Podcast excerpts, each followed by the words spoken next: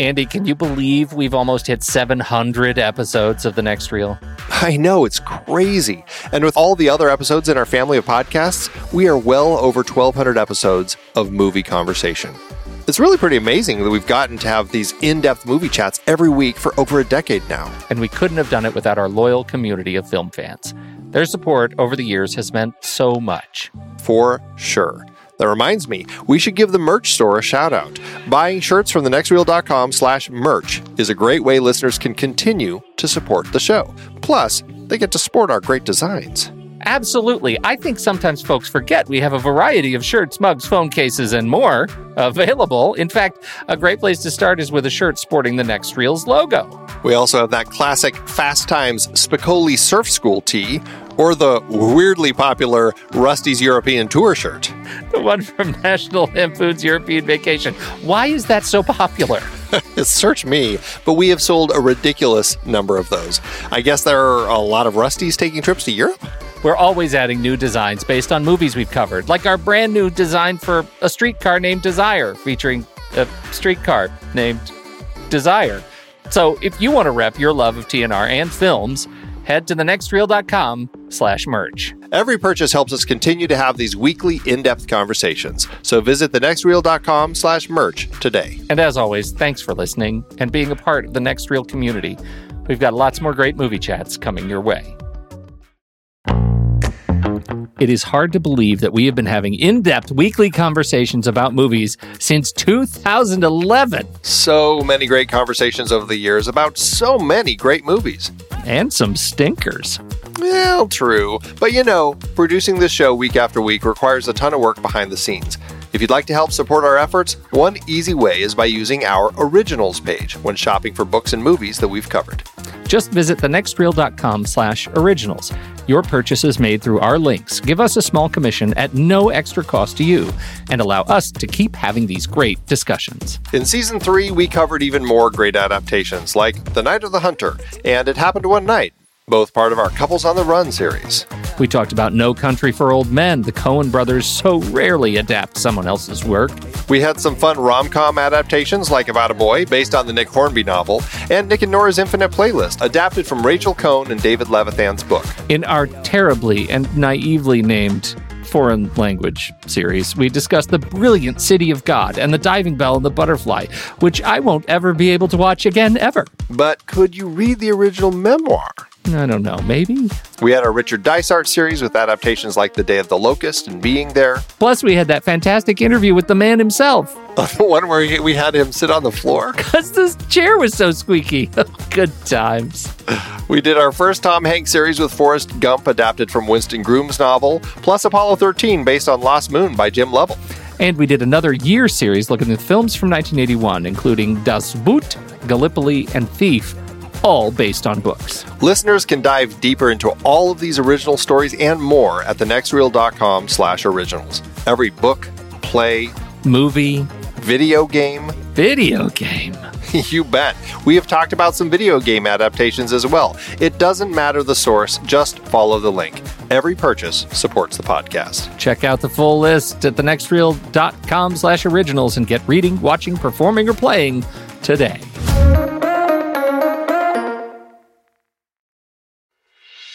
I'm Pete Wright. And I'm Andy Nelson. Welcome to The Next Reel. When the movie ends, our conversation begins. In just a matter of seconds, you're going to hear a classic episode of this show from back in the day when we called ourselves Movies We Like. It took us a while to settle into the show's format, so you'll notice some differences as you listen to these episodes. For instance, it takes us a bit of time to actually get into the conversation about the movie.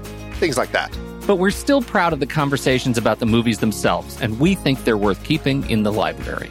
So enjoy these episodes from our back catalog. And you can become part of our Discord community, learn more about the show, and find out how you can become a supporting member at thenextreel.com. So thank you, everybody, for downloading and listening to The Next Reel. We appreciate your time and attention, and we hope you enjoy the show.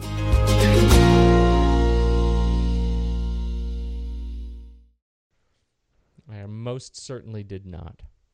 Okay, okay. I'm Just not, checking. I'm not in a good spirit. I tweaked, no. you know, when you tweak your neck and you can't move it? I, I, yeah, yeah, do I? And how?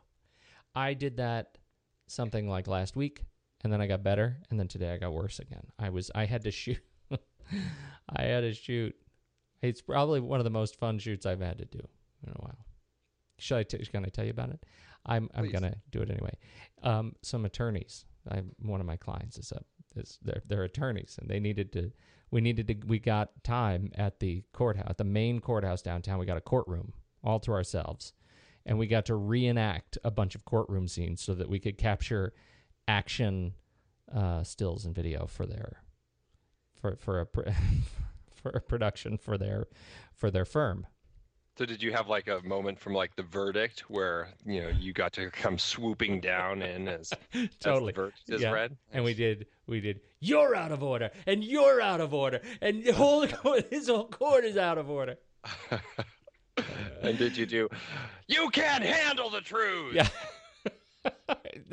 this country is made by uh, what, what is it made around laws there are laws something like that we did the whole thing and uh, and i did uh, a panicked run down a long marble corridor and um, yeah it was good All with a bad back or bad neck. that's how i got my bad neck so i didn't actually note the bad neck until much later Gotcha.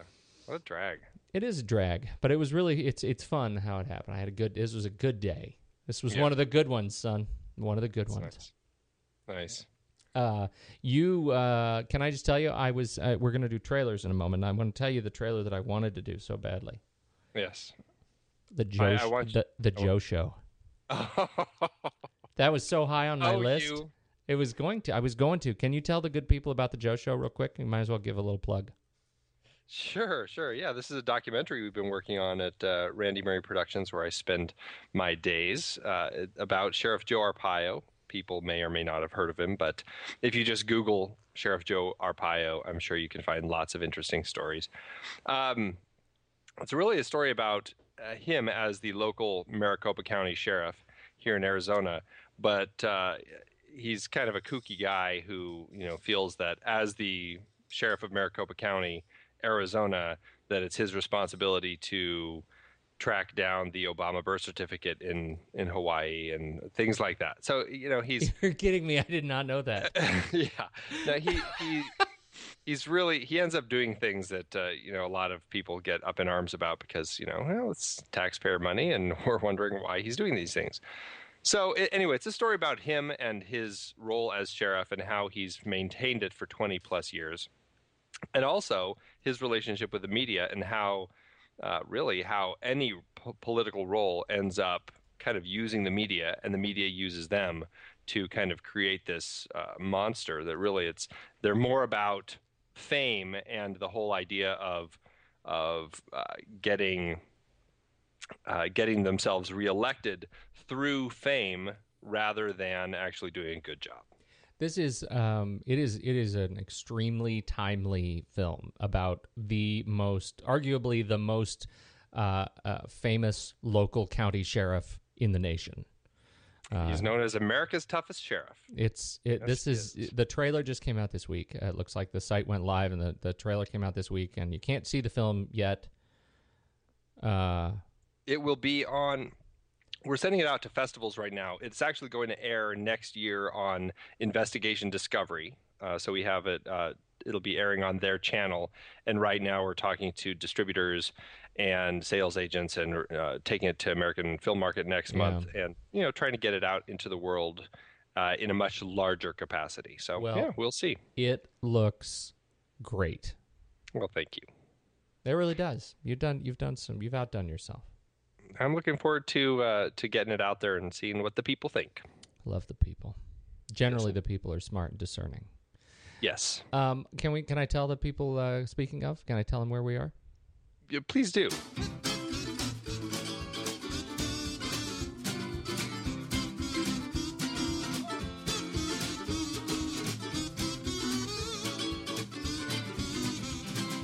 People, you are at the next reel, and this is a, a podcast where uh, uh, yours truly, Pete Wright and Andy Nelson over there, uh, we spoil movies heavily. Usually just one movie. Sometimes we spoil several at a time. Uh, you can find us at thenextreel.com.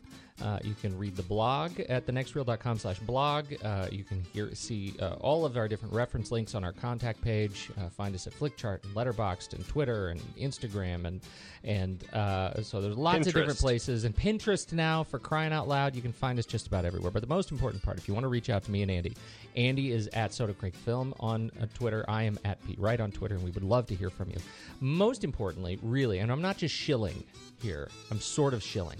There's some shilling going on right now. We would love it if you're a subscriber on iTunes, if you could head over to iTunes and leave us a really nice uh, review. And I'm not just saying, I mean, only if you mean it. Uh, because when you really read, leave us nice reviews and uh, uh, your five star reviews, they help this show show up in other people's search results when they're searching for film commentary and, and uh, you know movie reviews and such and so. And so we really appreciate. And speaking of, do you happen to have our latest review open? I I am so excited that we got a Brokeback review. we got the this Is that was what the we're calling it? this was the we got the full Brokeback, and I I have been giddy about this all week. this was the nicest review, and we have had some extremely nice reviews. I'm not. I mean, wouldn't you say we've had some extremely nice reviews? This one is at the very top for me. Wow, really? Can you do you do you have it open, or shall I shall I do it's it? Just about open. If you have it open, read it. But No, it's a this is a race to the opening. Is what we're is what we're saying. I'm opening it right now. Ratings and reviews. See, this is this is why we try to get ready beforehand. Yeah, we don't really do doesn't always work out. Here we go. Okay, ready? Yeah, yeah. I can't get enough of these guys. Five stars by, I guess it's Leisha, Leisha Lynn. Well, I think Leisha is a is a is a one of our Facebook uh, is a regular poster on Facebook. I think, in fact, I don't know if this is the same Alicia, but we have Alicia who I think is responsible for our Coen Brothers series from a little while back. That's fantastic. Go ahead, you finish your thing. Here's what she said. Ever since I stumbled across this podcast, I listened to the episodes over and over while rating movies at Flickchart. We'd love to hear that. Their conversational style is loose, funny, and friendly, and they talk films seriously as an erudite movie team. Check that out. Don't stop, boys, because I can't quit you. Oh man, that is so.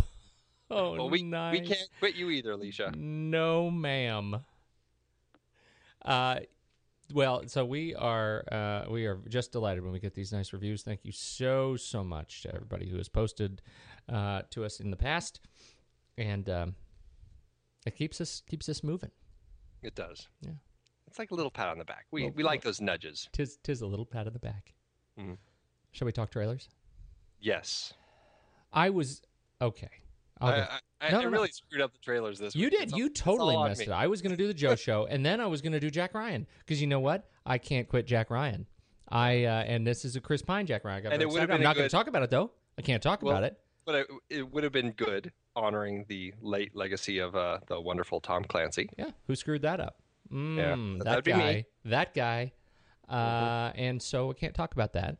But hey, well, I, I can't quit you though, Pete. well, let's just say you're on thin ice, sir. oh. We uh so I I can't do that. So you send me this email and you totally throw me for a loop. And now I'm doing Wes Anderson's new film, The Grand Budapest Hotel. What do we think of this? I uh I actually uh I'm pretty excited about it. And I didn't think I was going to be very excited about it. I thought I was going to be kind of snotty.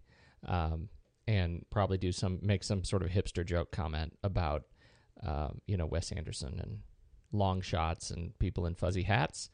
Uh, instead, I'm going to say this looks like just the right level of quirky and Adrien Brody slapstick and Bill Murray and uh, lay your hands off my lobby boy. This is an, And frickin' Ralph Fiennes. and Ray love. Fiennes, who is so good. I go to bed. I go to bed with all my friends. uh, and so I am. I am, how do you say Sor, Swars Swars Ronan Sours Sours I think it's I think it's Charisse. Cherie? Well, that's just made up letters then. Those, I those Irish and I all their that. funny, funny Uh, sounds. written by Hugo Guinness, Wes Anderson, directed by Wes Anderson, comes out in 2014 at some point. The cast is fantastic. Suarez, Ronan, uh, but more uh, more well known even Ralph Fiennes, Edward Norton, Willem Dafoe, Jude Law, Owen Wilson, Léa Seydoux, Bill Murray, Adrien Brody, Tilda Swinton, crazy, uh, Jeff Goldblum, Jason Schwartzman, of course, F. Murray Abraham, Tom Wilkinson, Harvey Keitel, Bob Balaban, Matthew Amalric, Florian Lukas. I mean, it just keeps going. I could read it. It It's- would take me three days to read the cast list, and they're all fantastic. So that's the big one. Uh, definitely something I think is going to be worth uh, chatting about. I've got to say, I've been real up and down with Wes Anderson's films. yes, yes. I love Rushmore and the Royal Tenenbaums. And then since then, I really haven't liked many of his films. And I missed the uh, um, Darjeeling Limited completely. And then I, I enjoyed Moonrise Kingdom. I thought it was okay. I kind of felt like he was getting back on track.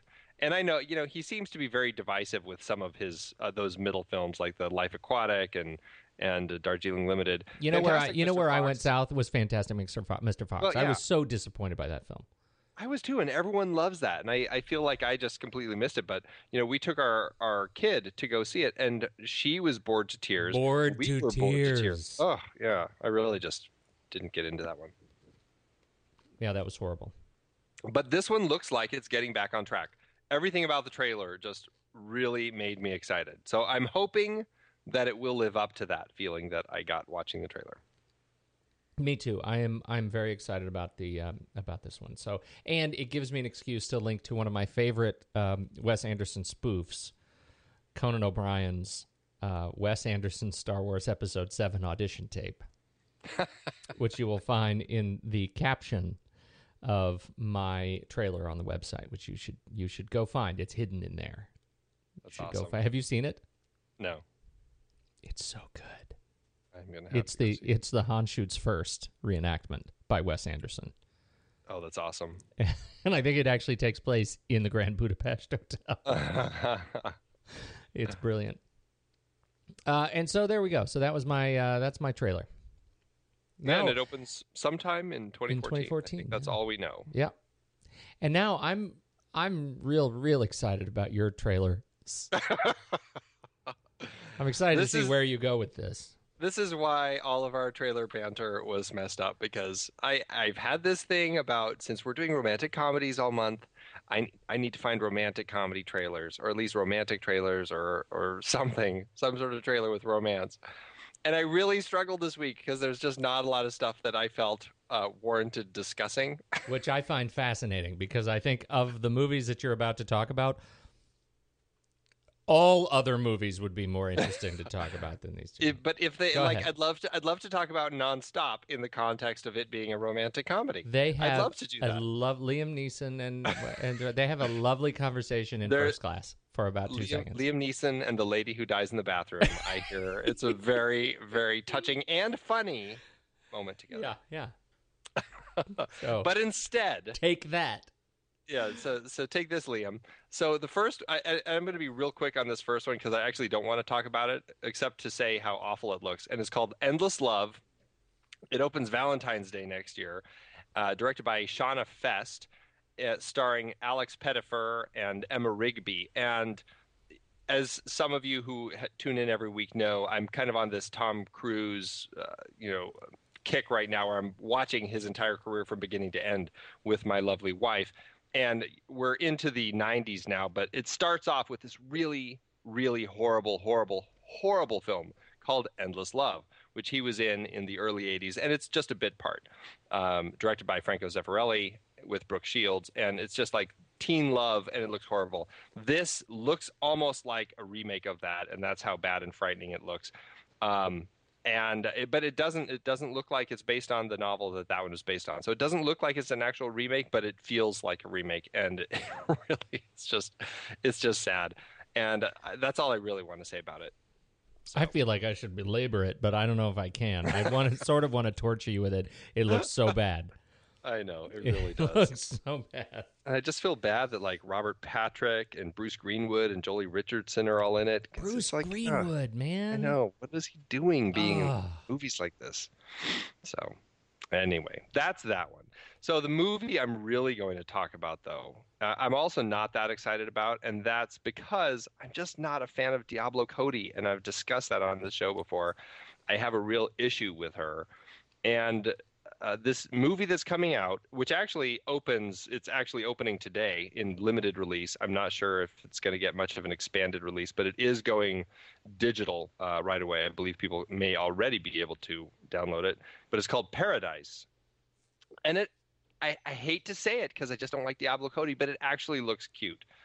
And uh, it, I kind of want to watch it and uh, I probably am going to because it, it just has a very cute look to it. It's a story of a very conservative young woman um, who is very religious, and she gets into a plane crash and gets burns all over her body, and she has this crisis of faith, and she has to kind of reevaluate her life. Her mom is Holly Hunter, her dad is Nick Offerman, and basically she goes to Vegas to kind of you know get down and dirty and experience the crazy side of life a little bit. She ends up meeting Russell Brand and Octavia Spencer, and uh, kind of goes crazy. And uh, you know, by just, I mean, you have to watch the trailer. It's actually pretty funny. The things that she does to get crazy uh, really make me laugh.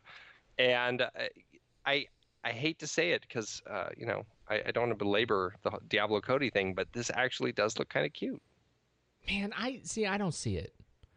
Uh, I don't. I don't see a lot of charm in it, and I feel like uh, I I worry that you're blinded to your otherwise rational Diablo Cody disdain.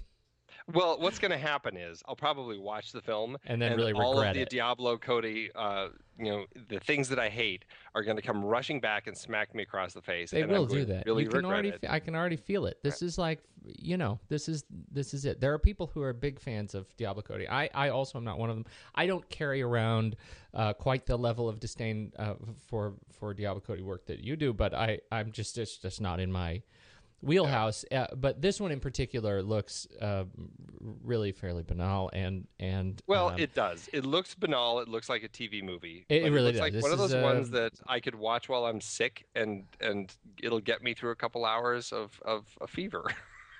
Wow.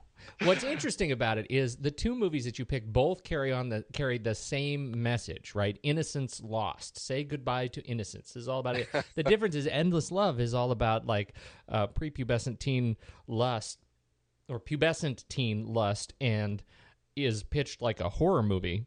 yeah, right. No kidding. And this one is a comedy, uh, and uh, I- don't, I, I don't get it. I, you know, it's it's um, all of the things she does to go crazy are like they're bad jokes of people who actually do go crazy on in this kind of way. Like they're they're they're really. So I, I just don't. I, I didn't resonate with it at all. It Yeah, felt- I I'm sure that I will be completely wrong when I finally watch this film. I hope you are. and I'm sure I will regret it. But for now, I'm going to I'm going to go with the fact that you know it may have some charm to it.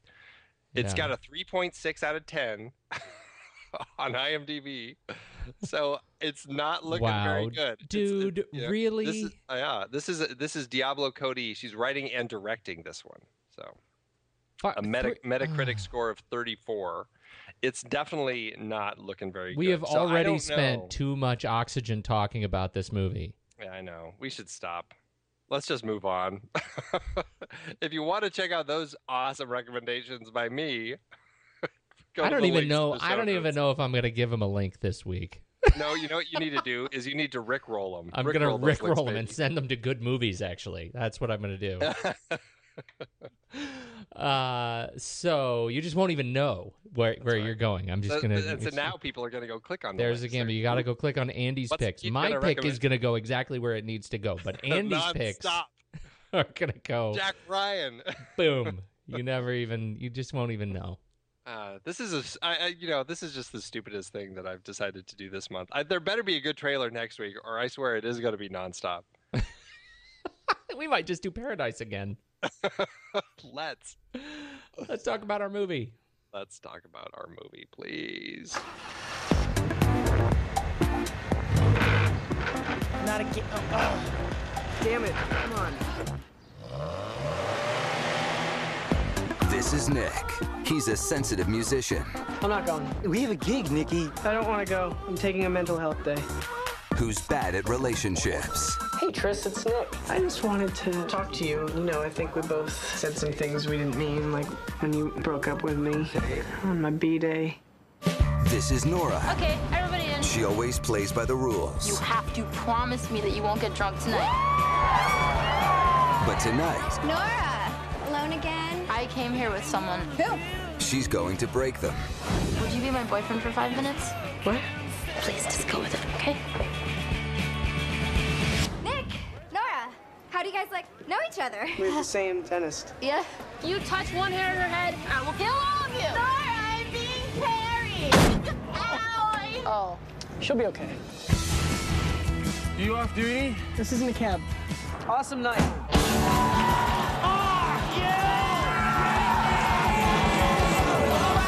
We are, of course, talking about Nick and Norah's Infinite Playlist, uh, starring uh, Michael Cera, Kat Dennings, written by Lorene Scafaria, who wrote the screenplay adapted from the book by Rachel Cohn and some other Yahoo.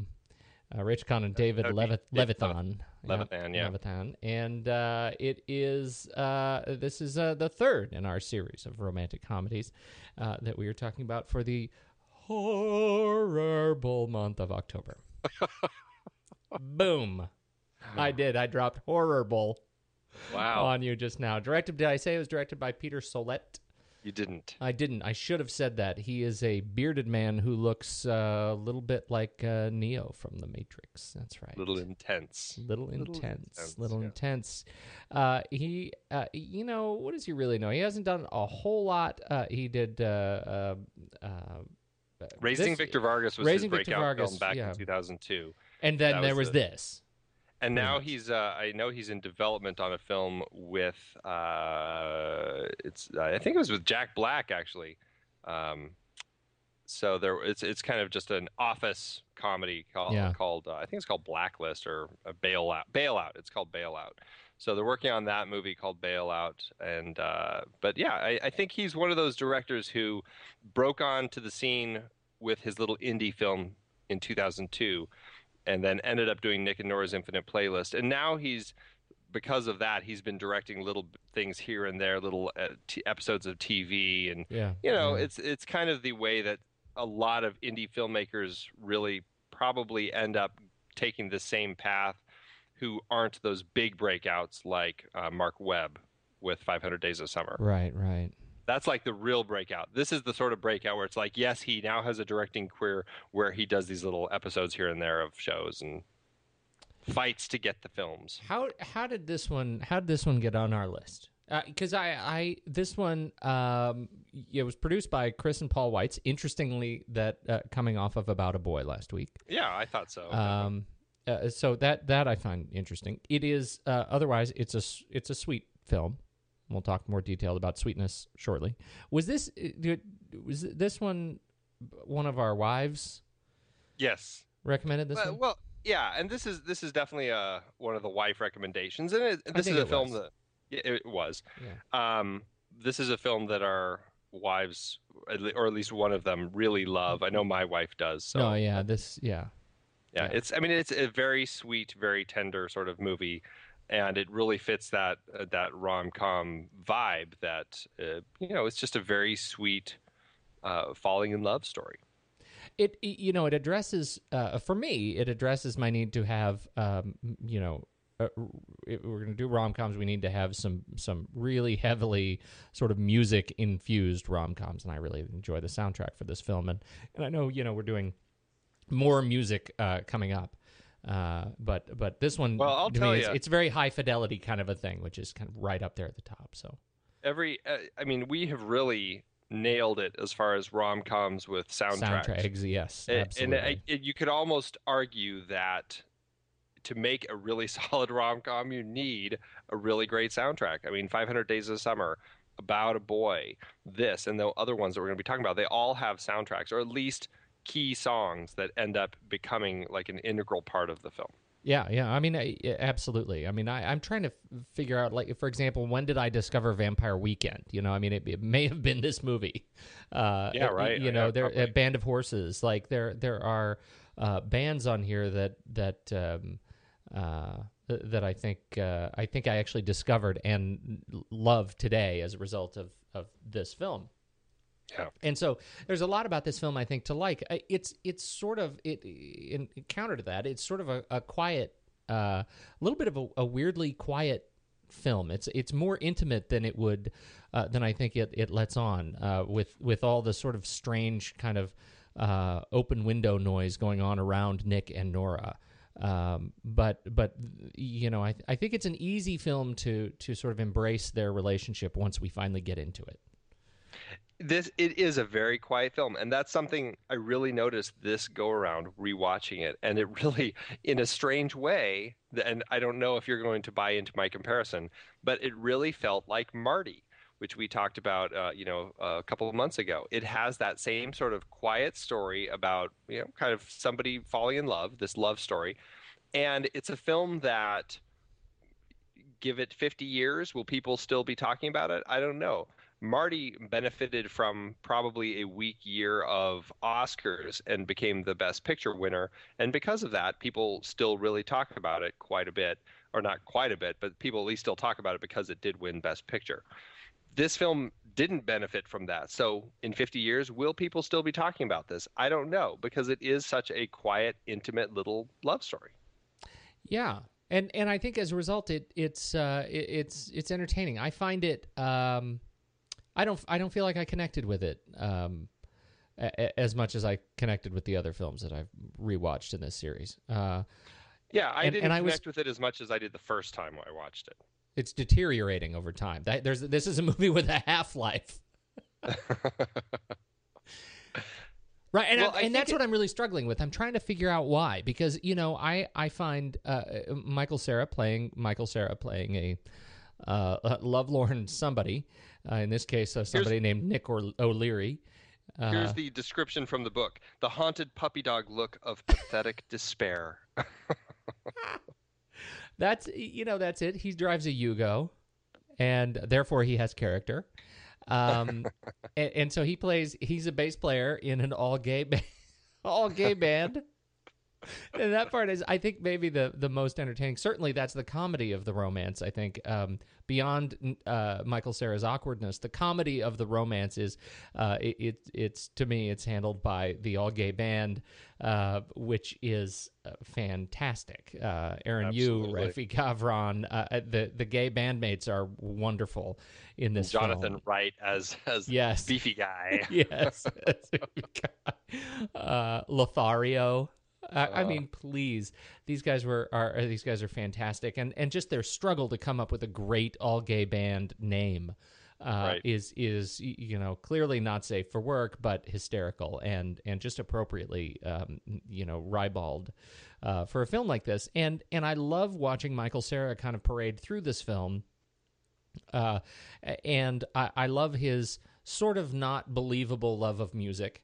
Uh, and uh, he's pretty awkward holding a guitar, uh, but uh, but but generally, you know, I, I, I think he is. I find he's one of those that's sort of infectious, um, and and it, it may be one of those sort of symbiotic infections that you you kind of don't want to cure because you know you know I know, but you know the tapeworm keeps me skinny, um, and so uh, That's that may be the strangest uh, way to describe one's affection for Michael Cera.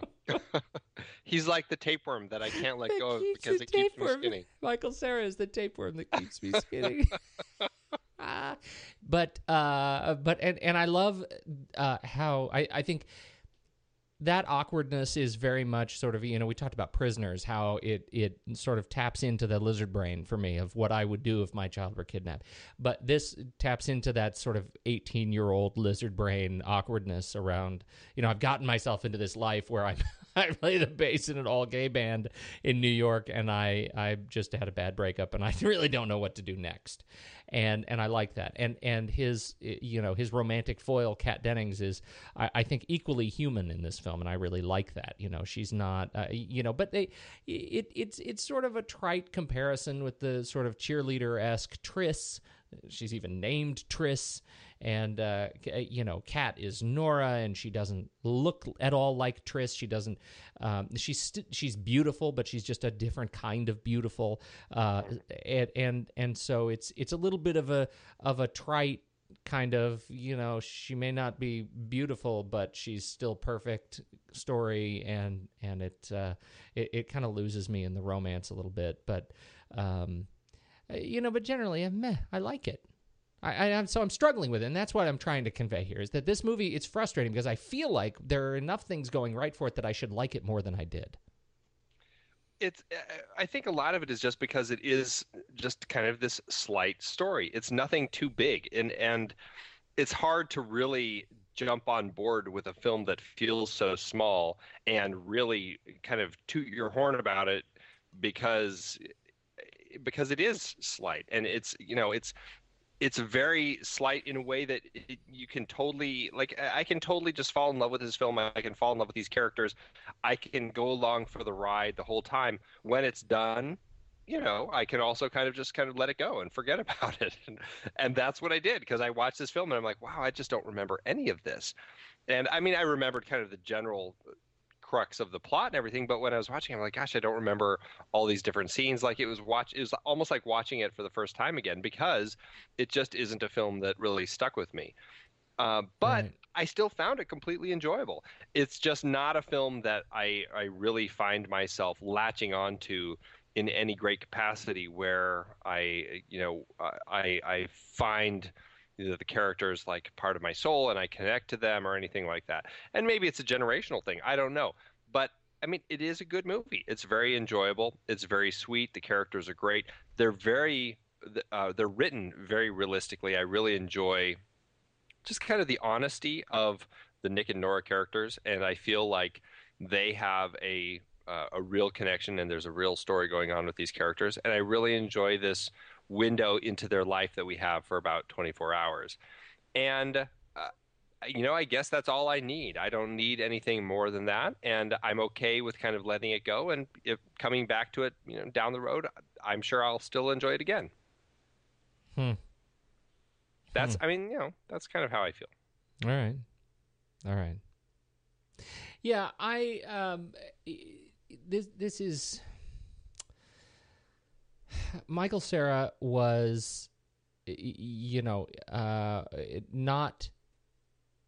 He, I, I think he was fine. He was just he doesn't give a. There's not a whole lot of breadth yet uh, for for him in this film. And Kat Dennings is, you know, wasn't up to the 40 year old virgin and i think ultimately it was uh, you know I, i'm trying to figure out where i was lost you know there was this sense of uh, much of the story is around uh, this chase around lower Manhattan, right? Right. And there are sort of two chases going on. Uh, the first is a chase for Caroline. Uh, Caroline is the best friend who drinks a lot and ends up in some horrifically uncomfortable uh, situations related to her intoxication. Um, and and the the worst one, which turns this film into just a horror film, is her in the bathroom of the of the train station where she She's talking on the phone and she's chewing gum and she drops the phone and gum into the toilet after she's thrown up in it. And then she reaches in to get the phone to finish her conversation, which miraculously still works covered in toilet water and vomit right. in a butt station. And then she picks up her gum and resumes the chew yeah. out of the toilet. it is a true gross out moment. I'm having I, not an easy time talking about it. I can tell. It's it's a horribly uncomfortable, just disgusting moment. It's toilet humor, literally. And uh, you know, it's like the scene was included on a dare. I think you put it right. I mean, it's like, hey, what can you do? Here you go. There's some gum and a cell phone and some vodka and a toilet and a bus station. Go. Well, it's funny. Peter uh, the director, he actually talks about the gum and how I guess the gum is not in the book. I mean, it is a very visual gag. It, it works better in the film. It probably they probably didn't even come up with the idea for it in the novel. When they latched onto this idea, this gum that ends up in uh, in Caroline's mouth from the first bar a- after she's kissing somebody, and he transfers it into her mouth that gum goes all the way through the movie to her into a couple other people's mouths and it ends up i think it does end up back in her mouth uh, by the time we get to the end and it's just it's disgusting the the places this gum has gone and the number of people who end up chewing it but the director he said that this he liked the gum because it was a useful way to let the dramatic air out of the balloon, like when he felt scenes were getting too serious or whatever. And while I can say sure, I can see that, I would also counter with I don't feel that this film ever had that much dramatic air Yeah. right? Although I, I don't necessarily know. I think maybe it was it, you know because the the, the gum co- sort of caused the movie to percolate a little bit, right? Oh, yeah, yeah. And and um, uh, you know it was. Uh, I, I think it may be solving a different problem than letting dramatic air out, but maybe inserting some comedic air into an otherwise, you know, you have to you have to admit if if Caroline was not in the film, uh, this would be a fairly maudlin romantic comedy and fairly short. and fairly short. That's uh, that's right. She's So that- absolutely. Uh, ju- I mean, she's a, she's a great subplot to have. She she picks up the pace of the film quite a bit because there's so much comedy i- in this. It's not just toilet humor, but it's also drunk humor. You get a lot of that with the Caroline character, and it's very fun to watch her part of the story as we're going on the adventures of drunk Caroline around the city. Um, and I I think I'm not quite sure where the film would have gone if that wasn't in there. Yeah, that's a it's a tough one. We should say that that Caroline was played by Ari Graynor, who's been in I, I, don't know She's been in a lot of the, films. The Sitter, the Mystic River. yeah, Mystic River. She's in The that's right. Sopranos. Well, that's uh, true. I had forgotten that. Uh, yeah, Yeah. wow. Veronica Mars for your consideration. Uh, she was. Uh, so she was she was yeah. good. I think she was a high point in the film for me, actually. as I reconsider. I I love her. I also I, I just love the way that she's so kind of up and down with her emotions. I mean, she plays drunk so well. she really uh, does. I She guess- really does. I I, guess in love order- the sandwich bit. Oh my God, that's when just one of the she's- yeah, funniest it is a f- moments. really funny exchange. And the way that she plays it off of him and the way that he decided to play his whole scene without ever saying anything Yeah. i think it's just so good. That's the wonderful kevin corrigan uh, playing opposite her at the bus station. He's so funny uh, with the turkey sandwich. But the way I, I guess what she would do before every take is she would spin in circles a whole bunch because she heard that that helps you kind of get that kind of dizzy drunk uh, uh, style of uh, actually being, and and she did it every time before every take, and I I, I think it works because I mean I swear she's drunk this whole time. yeah, she does. She's good. She's uh, she's good. She, I, I liked it. Um, so that was her. Now the other chase. We mentioned there are two chases. The other chase is everybody is chasing this, um, this uh, shy indie band. Where's Fluffy? Mm. And where's Fluffy? I think this is a bit of uh, this is a bit of cleverness. You know, they put clues all over the place, but where they're going to play. They don't tell anybody where they're going to play because, uh, you, you 'Cause know, they're shy. because they're so shy and the and and that uh, they don't apparently need publicity because everybody buys into their shyness so much that that they just follow them around all over the place Right. and follow these clues. And so uh, they're a band only for smart people. Maybe who- that's something we should clues. We should take that into account with our podcast. We should start leaving clues in bathroom stalls. about when and where it will be broadcast on the internet. That's a great there idea. You go.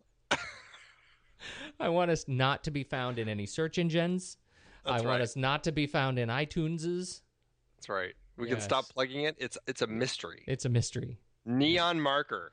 We we want our fans to take it to the streets. So No, it's about this band. They're going out to find this band, and everybody loves uh, Where's Fluffy. And Michael Cera apparently is uh, Nick's character is apparently um, the he's he's quite uh, prescient when it comes to music, and he loved Where's Fluffy before you know Where's Fluffy was anything, and that's become a thing. And so they're on the hunt for Where's Fluffy, and that's that's uh, now it's a race between saving our drunk friend and finding this band Right. and that's when supposedly the hilarity ensues. So that's overall that's the that's what the movie's about. It's the chases of the drunk friend and the band. Yep. Is that is that did I leave anything out? Nope. That's pretty much it. All right. Uh, so um, let's see. Who else do we need to talk about in the film? Should we talk about Tal? You know, Jay Baruchel. Um, this is I, I, I. It was nice. I forgot that he was in this film, and I like Kind of a, kind of a him- weird part for him. Well, I like it though because it's so different than everything else that he does. He's always kind of the the scrawny loser He's, sort of character. He's just as likely to have played the Nick part. even when he's animated, they Yeah. still make him the scrawny loser, like in How to Train Your Dragon, where he still Right. is the scrawny loser Viking. He really plays that part so well. So it's so strange seeing him play this eh, kind of cocky, arrogant, uh, you know, Jew fire band guy uh, who who's all uh, who's been kind of uh, he's the the lu- the ex but still friends with benefits for for uh, Norah, which is interesting. Right, and why? Because Norah's dad is conveniently the um, head of the super studio, Yes, the music. and and Tal Jay Baruchel uh, is in a band. Everybody's in a band. Of course. Uh, and then uh, and so he's he plays a tough guy, and uh, then we have uh, Triss, the ex blonde vixen girlfriend, uh, and so Alexis Alexis Dziena. yes, She's she's an interesting one. I kind of have a uh, I, I I don't know if I call it a love hate relationship, but I, I I'm not because I'm just not sure there's that much love. She always kind of creeps me out, and uh, I mean I think she's enjoyable enough, but I'm never that convinced that she's somebody I'm ever supposed to like. yeah, yeah, she plays like the jealous ex really well, and I feel like that's kind of her lot in life, and that's horrible to say, but that's just how I I don't think I see her. I haven't actually seen much. I mean, what other notable part have you seen her in? Broken Flowers is probably uh, the big one that I, I remember I haven't watching. seen. It's uh, With uh, that's Bill Murray, right? yeah, it's Bill Murray. It's uh, She was Jim the- Jarmusch's film. Yeah, yeah. She's, I think, Julianne Moore's daughter, uh, who ends up, show, you know, she shows up fully naked. it's a very strange moment for her in that film. I, I was wasn't quite sure what to think, but I, I didn't, I, I just didn't get into it that much, and so, um, yeah, she's just, and I know I've seen her in other things. I just don't know. she did. What. She did. Uh, she oh, was in- Invasion. Invasion is what I remember her from the most. oh, the the, one- TV. Sh- the, the TV one show. season of Invasion. Yeah, she was the daughter who ended up uh, getting uh, at the end of the season. Uh, she gets uh, you know taken by the aliens or infected or whatever it was. I can't remember now. And then and then it was such a uh, it wasn't popular enough to continue. So you don't know what ends up happening with her. oh, sorry. Uh, okay. Well, she was, eh, you know, so she was, she, she filled a, a hole in this film. You know, she was the, there was a hole, they needed a vixen, and she was the one. Yes. Uh, and so other, she's, otherwise, she, she, eh, yeah, she, I, I don't know. You know, this was a, the, what is this great quote from um, Bryan Cranston? Uh, and, and in certain a- areas of this film, I, I, I found this quote resonating, which was, you know, a great actor uh, can only raise uh, bad writing like one letter grade or something. Uh, and, and there were parts around her character that I just found myself just kind of exhausted and my shoulders would curl over and I would just want to like fast forward a little bit. like she may have been, uh, she may be, uh, you know, supremely talented, but uh, I, I don't, I don't know that we got a chance to see it in this Yeah. kind of film. So Yeah, I mean, well, she plays like I said. She seems like the jealous ex, and she plays that well. And you know, I, I guess that's all there is to it. yeah, for yeah, yeah. So, and then you've got random cameos in here from Seth Meyers, Andy Samberg, Okay. uh, you know, Eddie Kaye Thomas, John Cho. I mean, it's, it's really funny, like the I- faces that end up popping up. Seth Meyers is is the best one I think for me. He gets in the cab with his uh, With Lorene Scafaria, with the Lorene. Scafaria, right? And uh, that ends up being. Um, I, I think that's a part to watch again and again because first of all, he doesn't look like himself. You can't quite see, you can't quite catch him, and he's fantastic. He's fantastic. It makes me actually. I wish he was in more stupid comedies, uh, because I think he's he's really good at those kinds of roles. Um, and then uh, uh, Andy Samberg. Uh, A strangely creepy to no end homeless man. a homeless man. He was very creepy. That these cameos were great. The cameos are sort of why you, why you show up. Yeah, I think they did a great job of of just sort of peppering them throughout the film.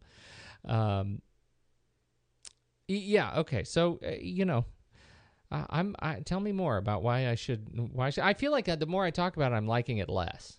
Well, I you know I don't I don't think I'm liking it less. I think I still like this film. I it's it's it's a very sweet film, I, and it's an honest love story. I do really enjoy this love story between Nick and Norah.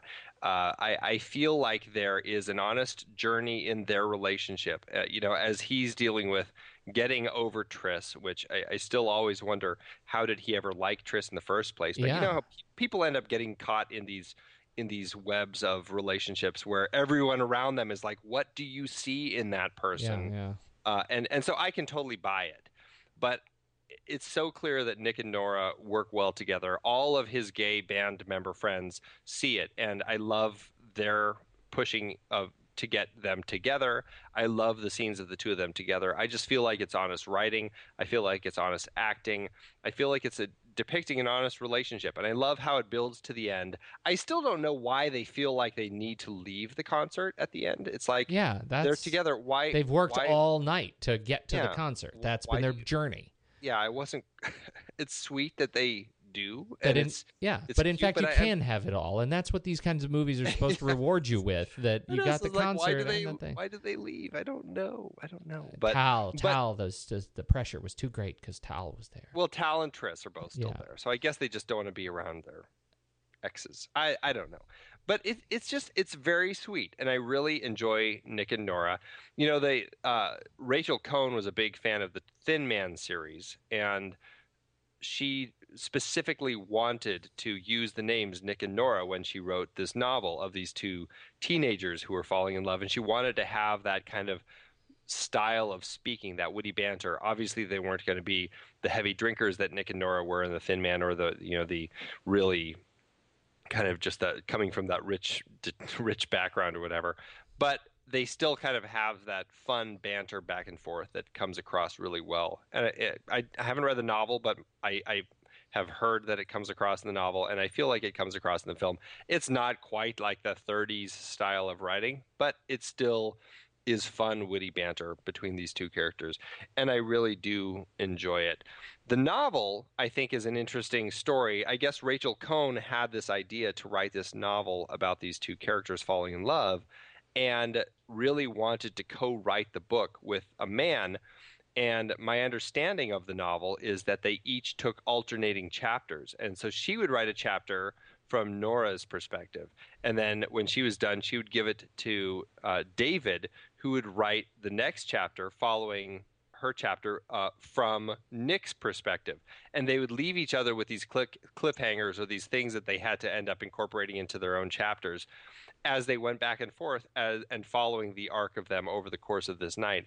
I find that a really gratifying story uh, the way that you write a story and come up with it i think it's really fun and it's really clever and i like that they chose to do this between two authors telling two perspectives of the story and i feel like it would be a really fun read and one of these days maybe i'll read it but at the same time i, I you know when you're writing a book called nick and norah's infinite playlist i think there's something uh, key that you have music in it and I, I just love the fact that it's a movie with Yeah. lots of great music because it really does feel like the music permeates this film from beginning to end and it's not just in the songs i mean it's in you're seeing posters everywhere you're seeing bumper stickers for bands everywhere you're seeing people people are always talking about it i just feel like this is like music is another character in this film. Just like new york is a character in this film.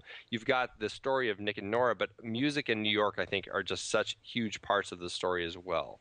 Yeah, I, I did want to talk a little bit about New York. I, I I really like the way they portray the city in this in in, in this film, and I like the sort of uh, because of the hour of the uh, the the hours that the the plot sort of takes place over the course of this night. Uh, you know, it's not super busy New York. You know, it's not the typical daylight.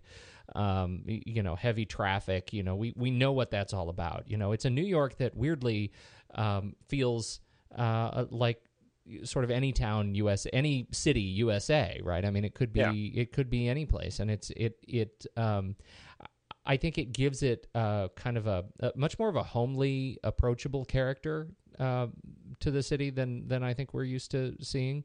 Um, less of a showpiece, and it sort of lets the lets the city act as the backdrop that it's meant to be, and not uh, too much of a of a of a show stopping character in itself. Yeah, And I like that. I, I I did like that. I liked watching his Yugo kind of plot around the city and and um, and uh, uh, I you know I think that's funny without a lot of the idiocy that usually comes with with you know these sorts of teenage rom coms. But uh, you know which I'm also a big fan of. So Yeah, I feel like this one hits all the notes really well, and I think it ties everything together really well. But it has great comedy when Caroline is being carried away and her head gets smacked into the van door.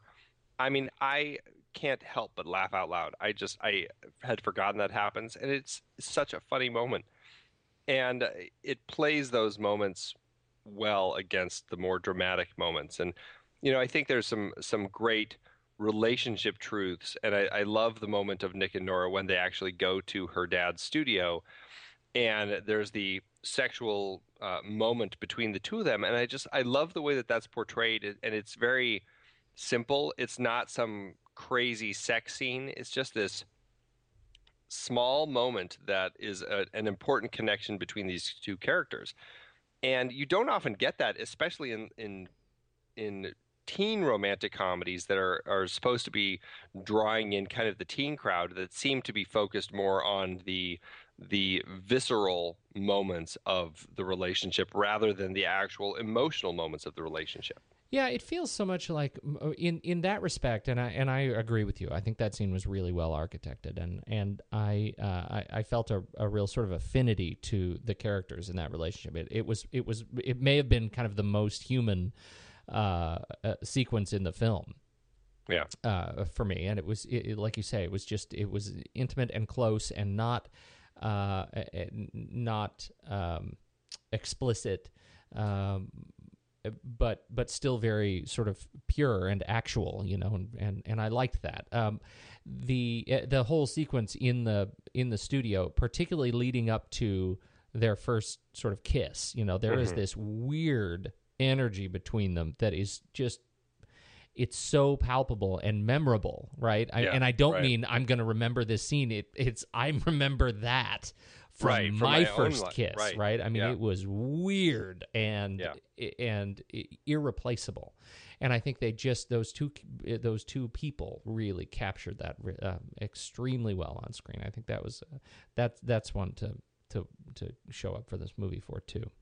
You know, that's an interesting point, and I think that may be why I latch onto the film, and maybe why people like the film, but at the same time, like why I, I don't find it as memorable because a lot of those moments that feel so honest and so truthful don't bring me back to the moments in the movie, but take me back to moments in my own life. Yeah, yeah. And that that could be an interesting reflection on the way that storytelling actually uh, brings up memories, as opposed to to creating something that is so um, lasting in and of itself. Yeah, yeah, and and I wouldn't necessarily like my first instinct, instinct is to say in this case that that, that works at a disservice to this film. You know? Well, And- it, yeah, but- that's that's definitely possible. But I also think that that's that's aspirational filmmaking. I mean, that's why we we you know we do this. You, you Well- know, that's why we sort of write and create is to is to help others esta- you know establish that sense memory, that visceral memory, and and uh, that emotional connection. And even if it is something that ends up being a disservice to this film, I mean, I will say you've got to give credit to uh, all three writers, the two writers of the novel and the screenwriter, Yeah. for being able to to create those moments that end up causing you to reflect on moments of truthful relationship uh, uh, memories in your own life. It takes, it, yeah. I mean, just that you know, you, you, the reflection for me is just this sense that they have such an unbelievably good connection to their own histories. Yeah. Uh, to be able to conjure up that that place, uh, Right. on paper, on the page, really powerful. Yeah. Uh, okay, so uh, any other highlights you want to talk about here before we?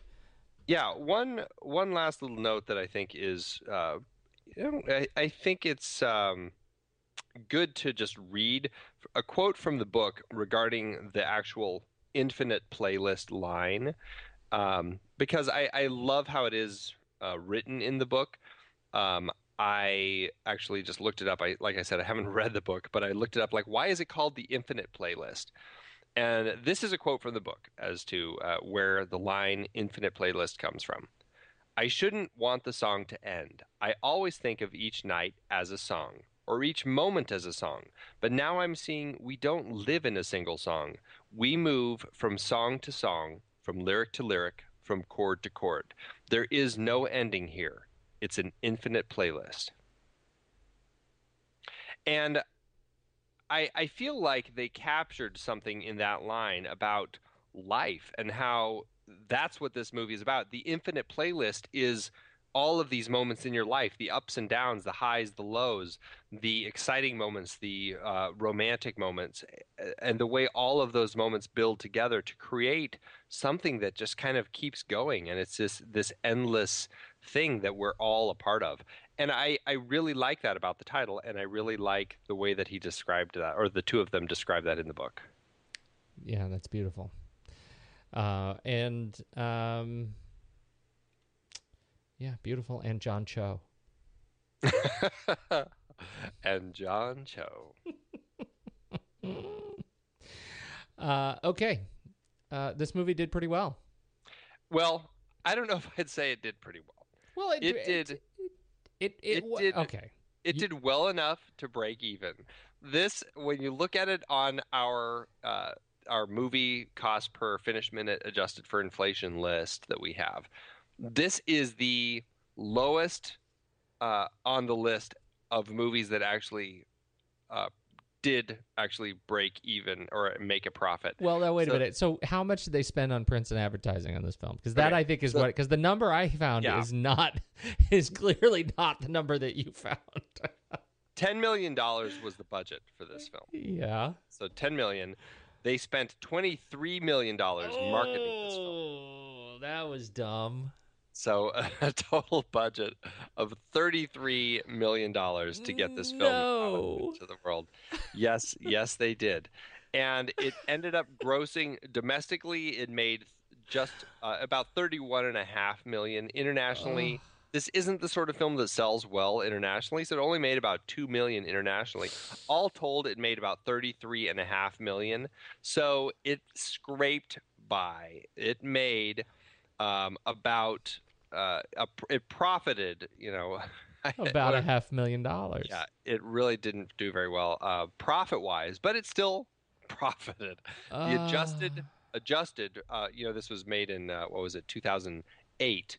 So it's not a huge change in the inflation, but adjusted profit per finished minute, it made six thousand dollars, six thousand four hundred seventy-eight dollars and seventy-nine cents per finished minute as opposed to something like uh, like Jaws, which right now is still our highest uh, grossing adjusted profit per finished minute film at 15 million.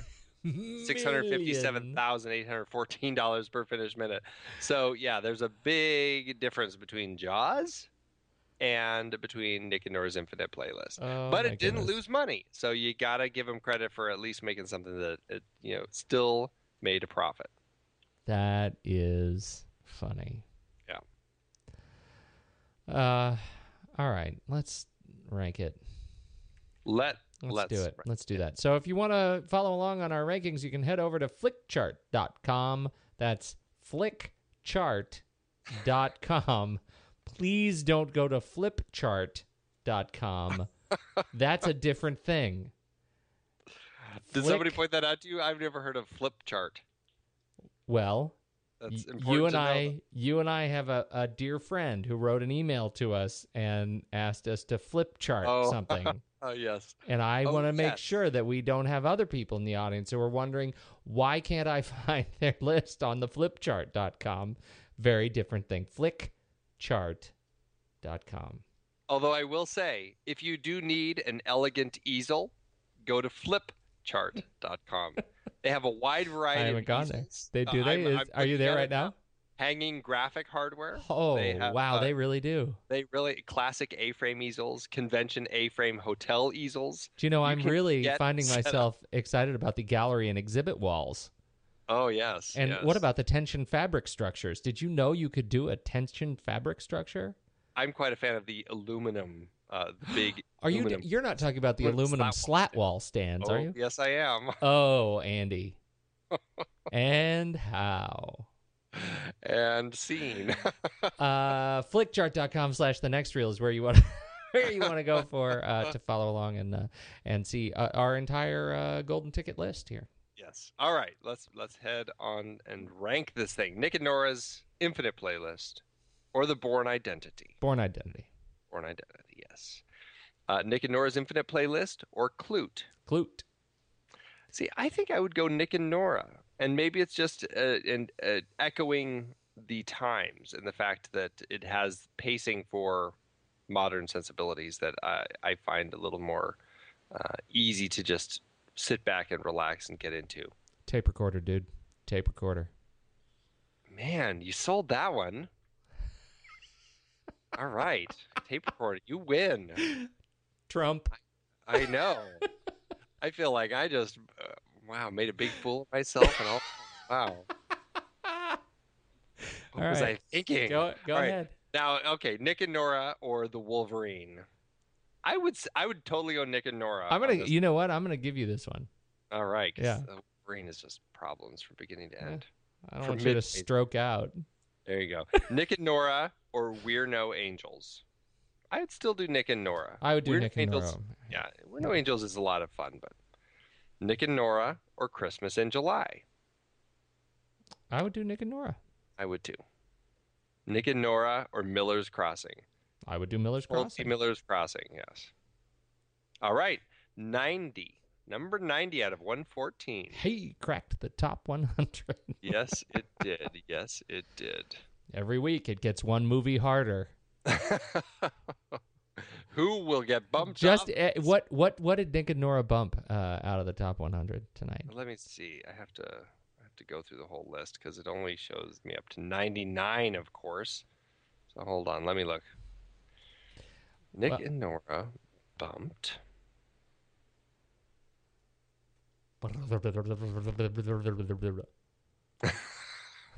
Come on! Ugh, slow websites. Uh, number 101 is now the Wolverine. So Wolverine just got bumped up, bumped off our top 100, and I think that is okay. Just fine. I am good with that. Excellent. Yes, indeed. Excellent. Well, I'm happy for you. I'm happy. We're so happy. You're so happy. They're so happy. Uh, and so that's what we got. Now, where do we go here for next week?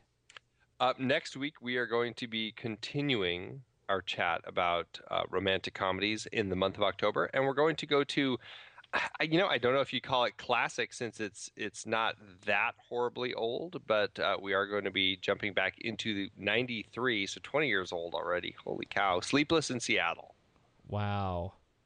20 years old. This was another uh, recommendation from the spouses. Mhm. I think this oh, was on this our was on our list anyway. They Yeah, confirmed it. Yeah, this Yes, one. They just said you guys were smart. You picked a good one here. Yeah. Yeah. Uh, and so that's good. I'm actually excited to talk about this one, and uh, I'm excited to talk about the one after that. I am I'm- excited about both of those. Yes. I think I'm even more excited about talking about the one after that. So I'm looking. I'm a whole week ahead in my anticipation. Well, that's good. I I I, I hope uh, you are still excited about talking about Sleepless next week. I don't know if I can. I may not show up. I'll just. I'm gonna skip. Yep. So It'll just show up in two it weeks. for the for two weeks from now. So good luck next week, and uh, Thank you. good night, Andy. I'll have a great conversation with myself.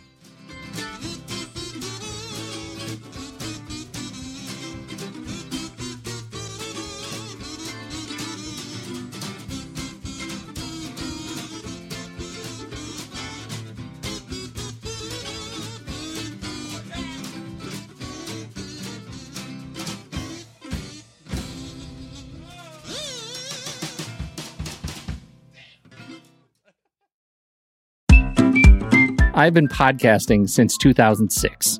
In that time, I've tried countless hosting platforms, but in August 2022, we switched to Transistor to power all of our shows here at True Story FM, and it's been a game changer. I love the Transistor allows unlimited podcasts and storage without extra charges. We can publish so much content, and we do.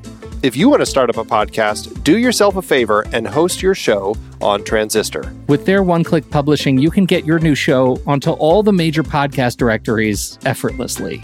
And their website builder lets you quickly build custom sites for each show.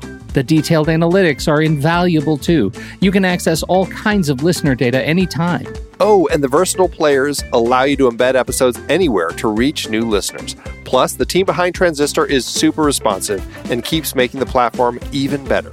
After using countless hosting services over 15 plus years, Transistor has been hands down the best podcast partner for us. If you want a hosting platform to take all the worry out of getting your podcast out into the world, go to thenextreel.com slash transistor and check it out. Support our show and support your own show by going to thenextreel.com slash transistor. Start growing your podcast today.